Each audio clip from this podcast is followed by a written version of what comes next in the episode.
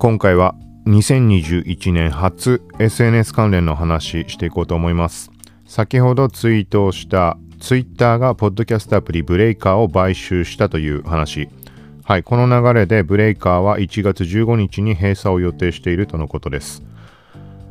流れ的に考えるとツイッターの最近の、まあ、去年あたりからの音声メディア化っていう感じの流れを後押しするんじゃないかみたいなところで記事を書いてあります。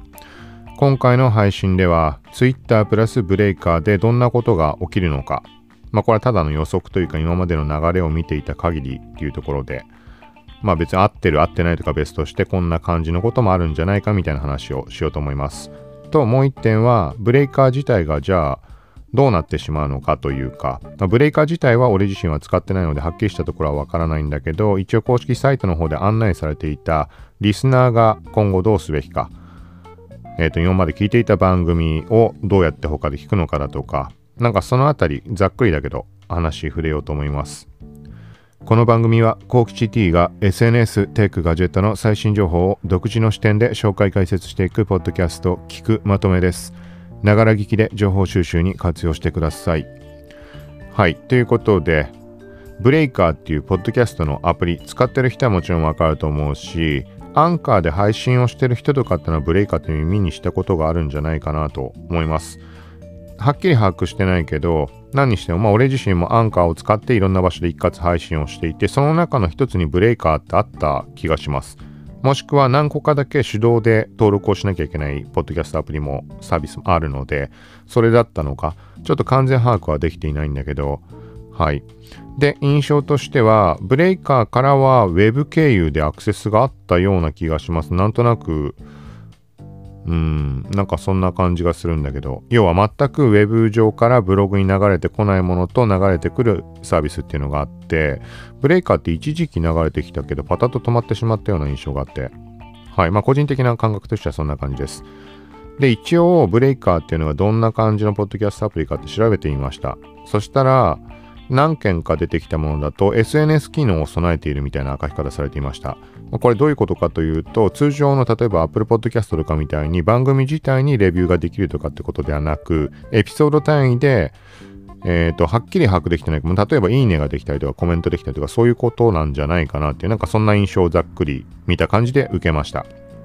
なので、ヒマラヤっていうふうにその時は思って、ヒマラヤってそういう機能が存在するので、普通にユーザーのプロフィール、聞く側のリスナー側のユーザープロフィールが存在して、この番組っていうのをまフォローして聞いて、各配信に対してコメントをしたり、いいねをつけたりとかできるようになってます。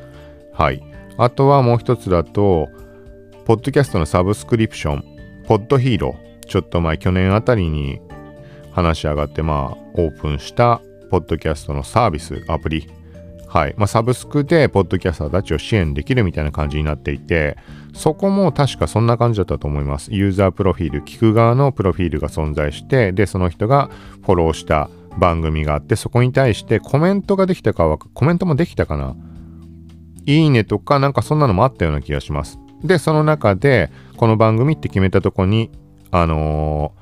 まあ自分がサブスクで課金している分の金額が配分されていくみたいな感じになったと思います。はい。まあ、ということで、これは過去の、えーと、配信か記事書いたものあるので、ポッドヒーローに関して貼っておきます。興味ある人は試してみてください。はい。という感じで、まあ、このブレイカーが1月15日に閉鎖。で、まあ、要はツイッターが買収したっていうことらしいんだけど、はい。で、この後半でツイッターがじゃあどう動くかっていうとこの話はします。で、もう少しブレイカーの話をすると、これはまあ完全な知識ないというか、まあごくごく一般的な知識しかないけど、今までブレイカーを使って番組を聞いていた人はどうしたらいいか。はい。これは、えっ、ー、とまあどこでもそうというか、試したことはある人は、まあ試したことあるだろうし、ない人は、まあ今回いい機会で覚える感じになるかもしれないけど、えっ、ー、と、まあ、番組の登録している番組のリストみたいなものをエクスポート、書き出しすることができます。で、まあ、ブログの RSS とかもそうなんだけど、まあ、ポッドキャストに関してもそういうことができて、で、それを別のポッドキャストアプリにインポート、読み込むことによって、あのー、まあ、登録していた番組がまとめて購読状態になるみたいな言い方がいいのかな。はい。まあ、俺自身も実際に試したことって1回か2回ぐらいしかおそらくポッドキャストではないので、細かいところ、間違っているところがあるかもしれないです。まあ、イメージとしてはそんな感じだと思います。はい。で、実際の画面だとか iPhone とか Android でどうやって操作するかっていうのは、ブログに書いたところのリンクからブレイカーのその発表、今回の、その記事に飛んでもらうと説明載ってました。まあこれは英語にはなってしまうけど。はい。OPML っていう形式でエクスポートして、それを別のポッドキャストアプリで読み込むっていう形になるみたいです。はい。で、あとは、これはブレイカー自体で、ポッドキャストの配信もできるらしくて、これ使っている人はわかる。使っている人にはまあ説明する必要もないのかもしれないけど、一応ざっくり見た形だと、RSS フィード、ブレイカーの、これを、その今後ホストとして利用したい、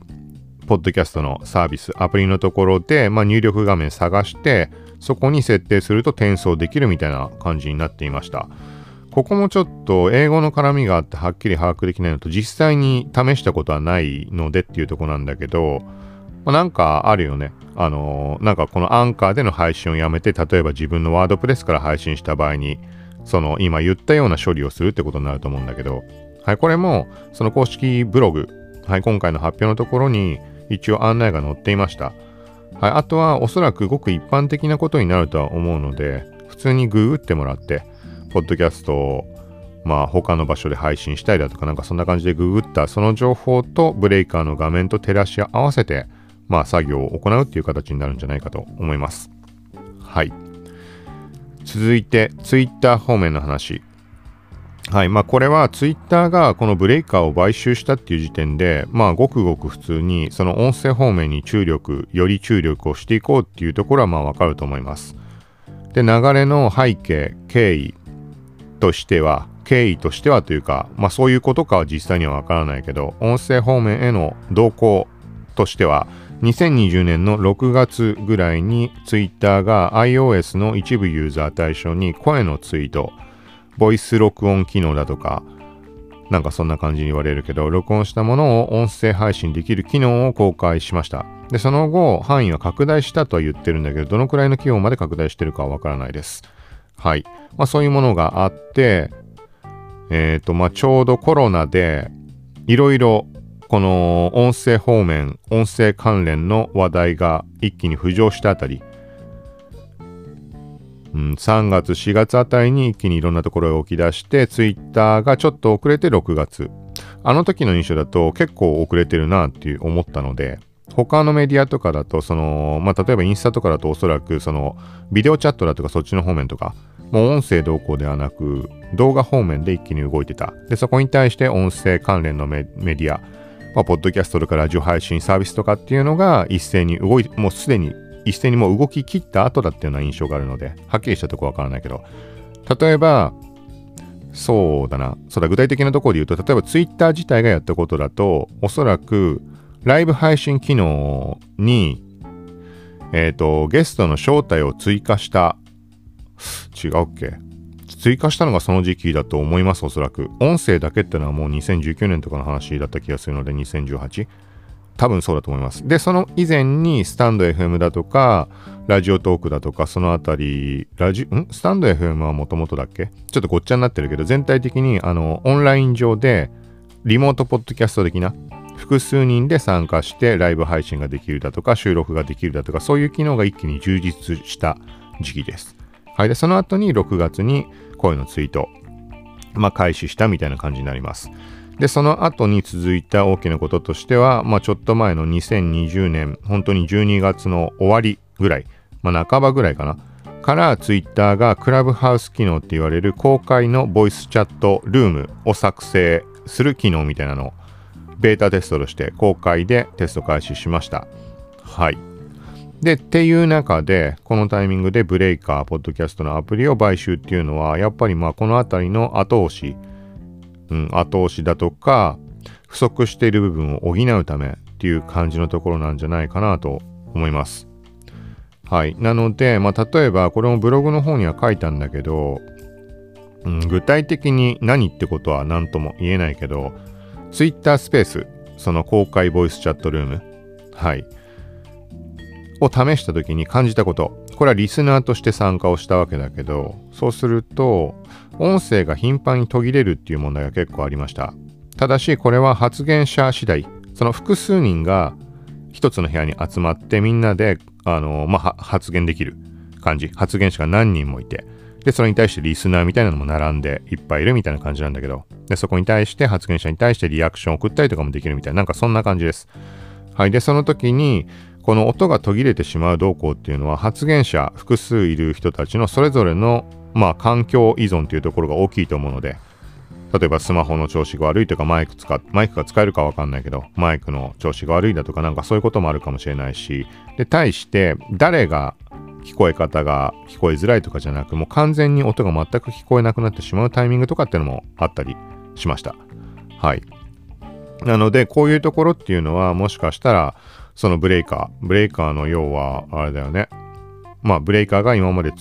培ってきた技術だとか経験知識だとかそういうところがこの辺りに反映してどんどん改善されていくとかそういうところもあるんじゃないかなと思います。まあ、ライブ配信ってとこだからまたいろいろ意味合いは違うのかもしれないけど、まあ、単純な音質改善だとかそういうところにはねいろいろ役に立つところはあるんだろうしはい。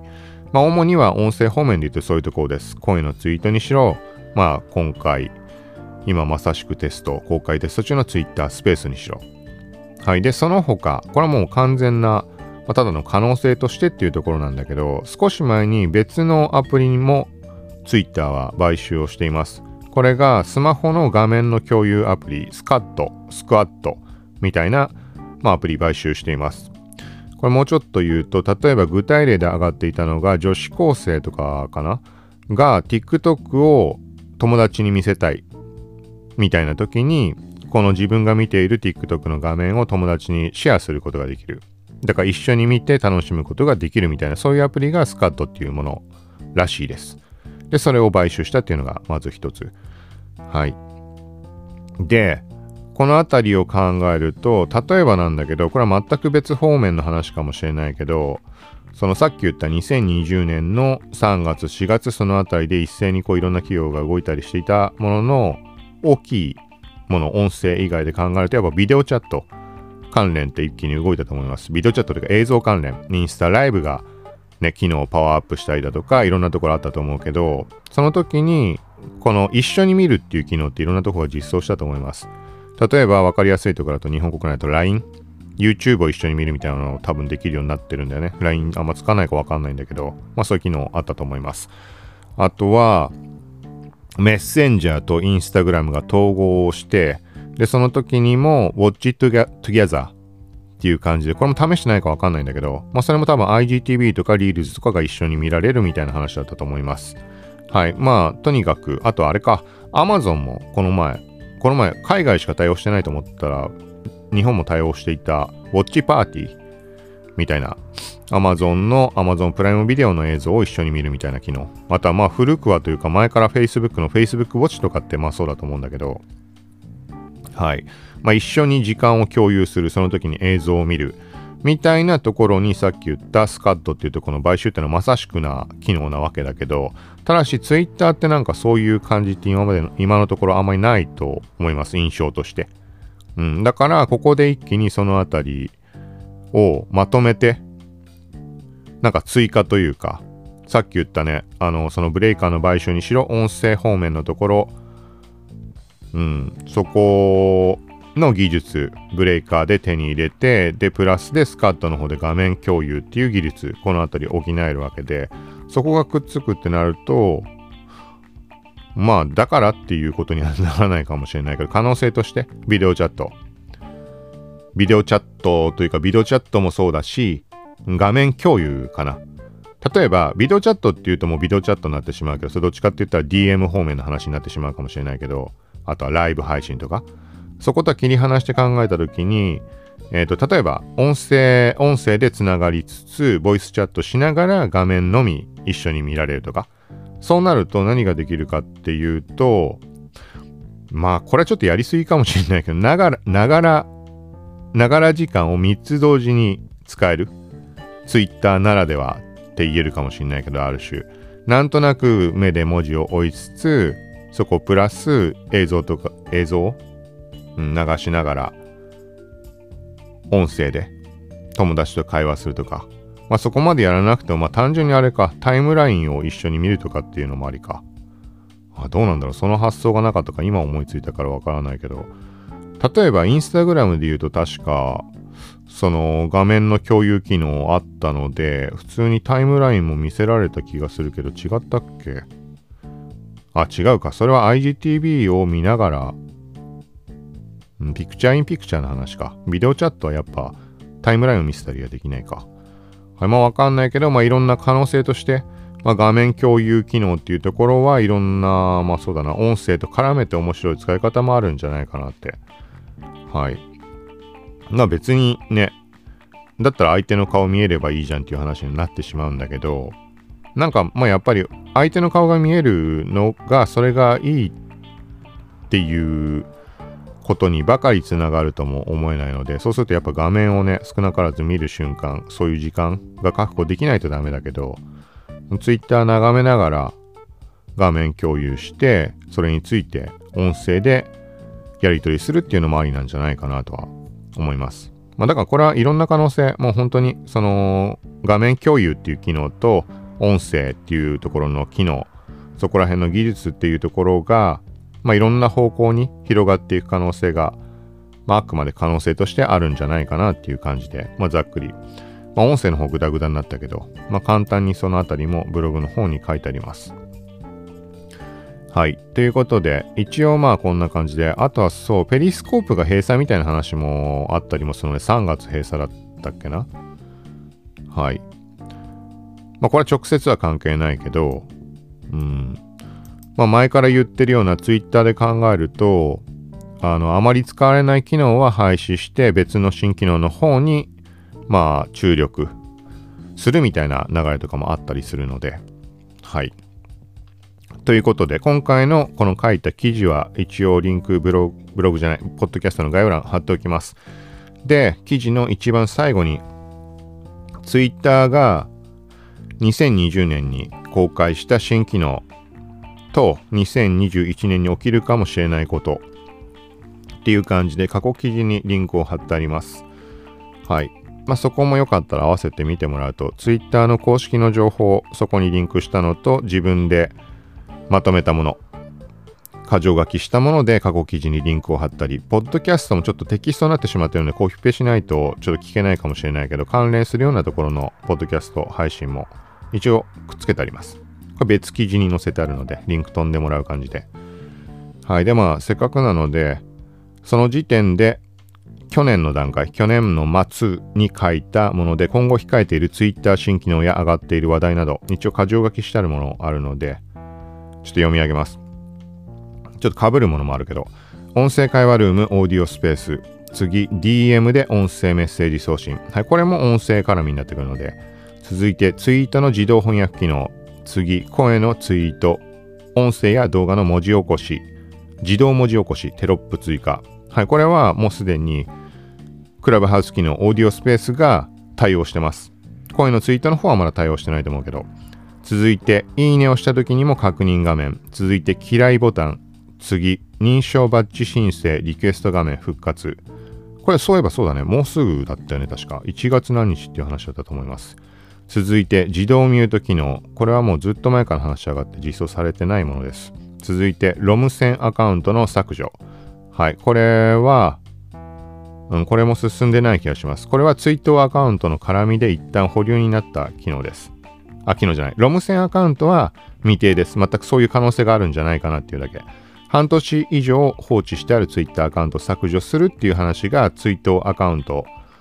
への配慮が足りていなかったってことで一時停止しています。はい。もうこれ2019年の12月ぐらいの話だったからもう1年以上経過してるんだけど、で、ようやく少し前にツイートアカウントのとボットのアカウントを一般のアカウントと切り分けて用意するみたいな話が上がりました。はい。この話が上がったのと同じタイミングで認証バッジの申請ができるようになるとか、そこの話と一緒に確か公開されたので、だから認証バッジの件が1月あたりに動くって話だった気がするので、そろそろツイートアカウント、ボットの扱いっていうのも公開されるのかもしれないです。はい。ということで、これが、まあ今のが2021年、今後起きていくんじゃないかなっていうところ。で、今回話したまさしくブレイカーの買収とかっていうところがここに加わってくるんじゃないかなっていう、はい、みたいな感じで、また今後何か動きなどあったら、Twitter 音声配信を優先して、その後にブログ書くパターンが、まあ大体多いと思うので、まあ先にブログ書いちゃう場合もあるけど、はい。まあなので、音声の方、まあフォローを、購読しておいてもらうと、どっちにしてもより細かい情報と、タイミングによってはいち早い情報、はい。まあ音声だと気軽に配信できるので、まあそういう形でよかったら登録なんかしておいてもらうと、ながら聞きで情報収集できると思うので、よかったらお願いします。はい。ということで、えっ、ー、と、また、そうか、もう今日はすでに2回目になってるのが、はい。まあ、気づいた時に配信するタイプと、1日1回は最低限やりたいかなっていうのがあるので、まあ、抜ける日もあるかもしれないけど、よかったら今後も継続して聞いてもらえたらと思います。さようなら。